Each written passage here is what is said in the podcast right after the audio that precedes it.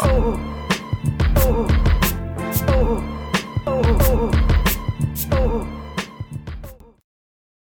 day to you, wherever you may be. This is the production room brought to you by Replay, the collective marketing agency. This is episode eight of the production room. I'm joined here by my beautiful co hosts, Mikhail Alfon and Hannah Moyer.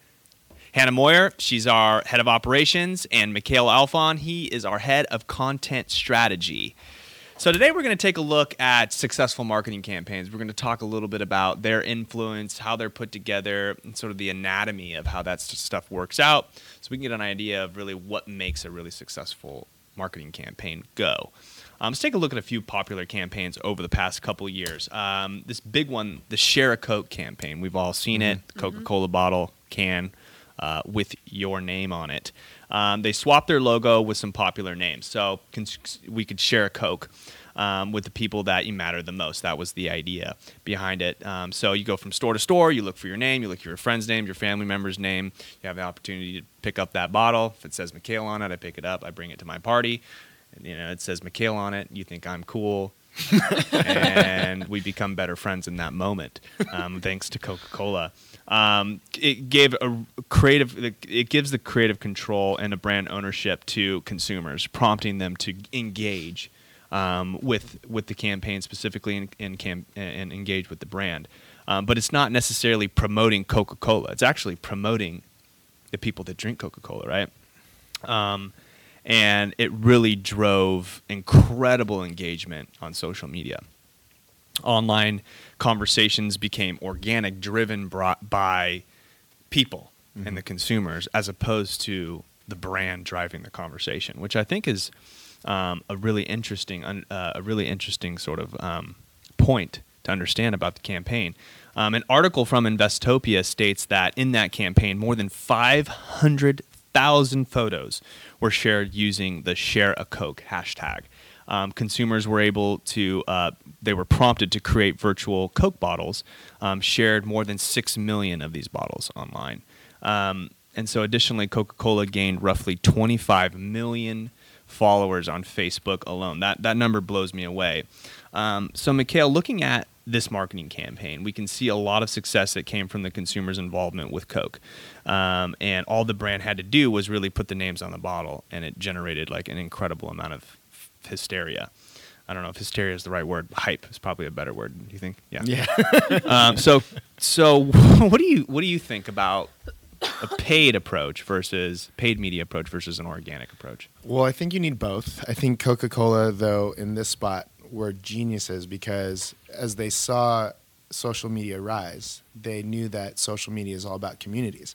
I love that you actually said that we became we could become good friends because of that moment. And that's actually what happens is I'm now messaging maybe Hannah with this Coke bottle who has never tried Coke before mm-hmm. and you know we're sharing something in common in addition to the fact that it connected with me.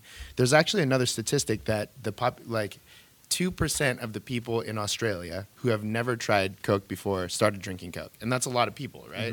So and it's because of because of this campaign. So organic back to the question organic versus paid, I think that you need both, but doing organic properly and getting it to connect with somebody and a certain type of person um, to get them to share, I mean the the value is way way you know, way better. Yeah, it creates that sense of community around the brand Mm-hmm. itself, right? And you know, you I share something with you. It does it, in that moment. It does almost.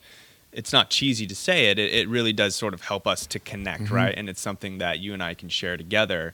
Thanks to Coca Cola, it's an incredible, an incredible campaign that really leveraged social media and the power of the power of social Yeah. influencing. I mean, you're you're far more likely to buy a product because I recommended it to you rather Totally. than them cooking you, right? Exactly. Totally. If I see an ad, I'm I'm or if I if you share something with me, you say, you know, this restaurant's great or you see you got to check this place out. They've got a really cool deal here or whatever the shirts are great or whatever the case may be. It's going to mean a lot more, yeah, Yeah. coming from you than it is from seeing an ad.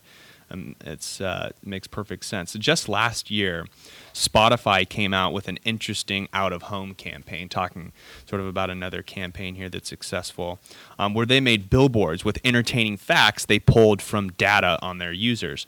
The thanks for two, thanks 2016 it's been weird campaign featured billboards that read dear person who played sorry 42 times on valentine's day what did you do um, and dear person in the theater district who listened to the Hamilton soundtrack 5,376 times this year, can you get us tickets? Um, over the past few years, we have seen less and less out of home marketing as social media marketing has taken over. Um, so, Hannah, what advantages can some uh, can, uh, uh can, what advantages can we get out of home marketing um, versus uh, social media marketing? This is such a good example of how they can use something social like Spotify out of home.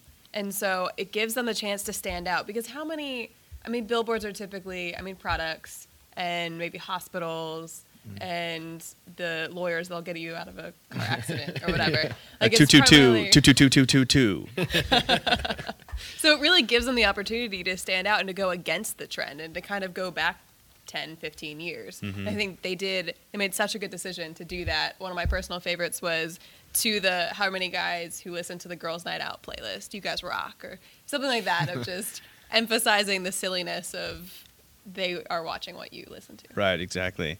Um, Spotify CMO Seth Farbman said that there has there's been a debate, right, and this is a common debate in the marketing world, is that big data is taking out a lot of creativity in marketing. Um, what are your thoughts on this?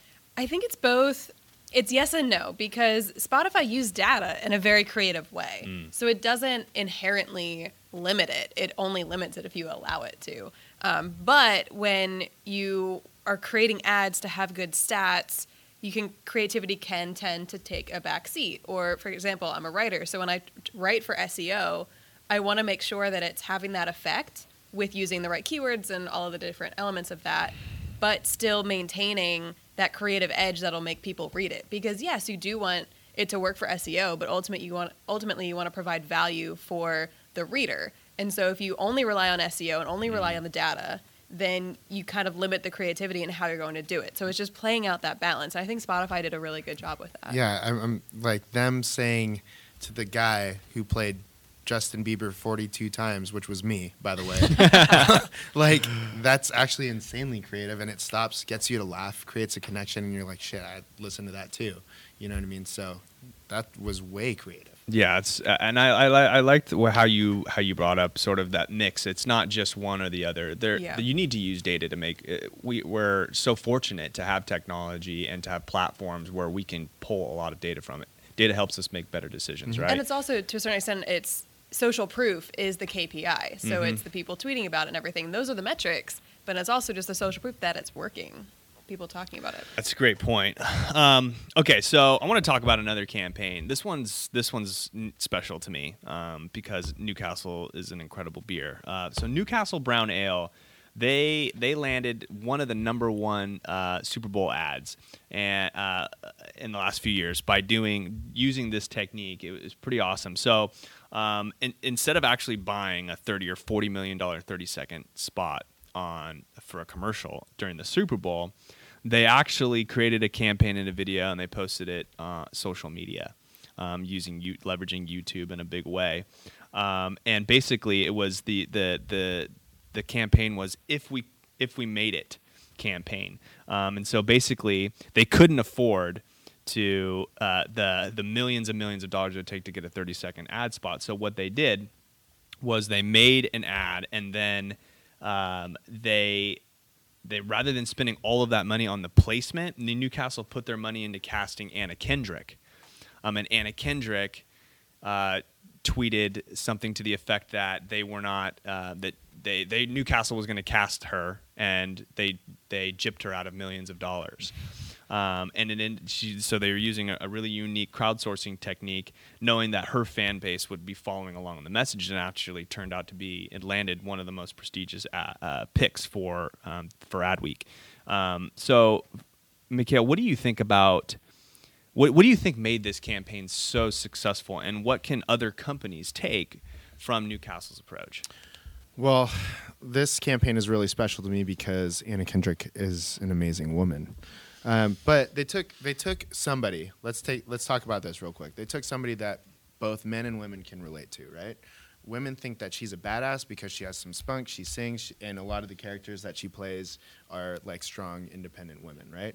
Uh, men like her because why the hell not? Like she's beautiful, she does all this stuff. She's you know? funny. She's funny. I think she's great. If she's watching, what's up?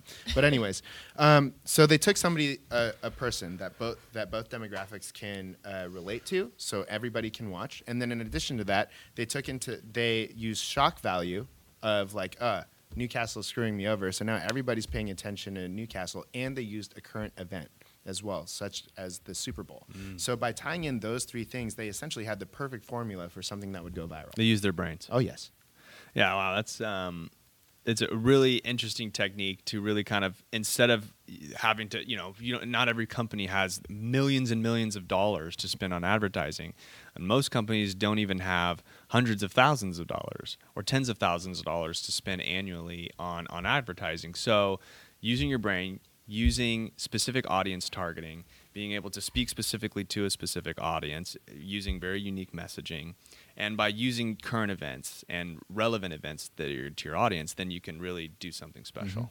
So Forbes came out with an article speaking specifically about this ad, um, and it states that often research has shown that commercials viewers like the best are the least effective at selling.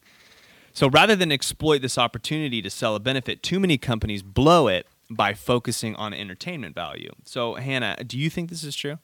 I I do to a point. I think it's important to make your presence known, and I think sometimes the silliness in advertising is a benefit. But you also want to you don't want to forget that you're spending this money in order to create awareness and to sell a product. So you do need to have that product in there. Like in the Coke uh, campaign, it was just it was about the community, but they also remember to bring in, oh yeah, it's Coke. We made these special labels, and so you really want to balance that. You can make it entertaining, just don't forget the focus of spending the millions of dollars. Yeah. So, I mean, how important do you find placement to be for the success of campaigns? I think speaking to specifically like social media marketing and targeted ads, we've found great success with using location based advertising, especially for a restaurant where outside of a 15, 20 mile radius, I mean, that ad spend is worthless then. Yeah. So we focus on that radius, using buying habits and everything like that. Um, but and I think that's kind of the difference between old and new marketing is just that you can be very targeted with how you use your ad spend to make it go further and to make it be more effective. Yeah. And the reason this was sus- successful too is because it was happening around the Super Bowl. Right. That that placement in that respect and the timing w- is is uncanny, and it's uh, like you said earlier, it's capitalizing on current events, and that's you know that's obviously very important. Like you're not going to release uh, ads for swimwear in December. No. You know what I mean? Yeah. So Awesome. Well, great stuff, guys. To our viewer, to our listener, I hope that you were able to find value in this uh, in the eighth episode here of the Production Room. Again, my name is Sam. I'm the head of growth operations here at Replay, the collective marketing agency. And until next time, don't stop growing. Don't ever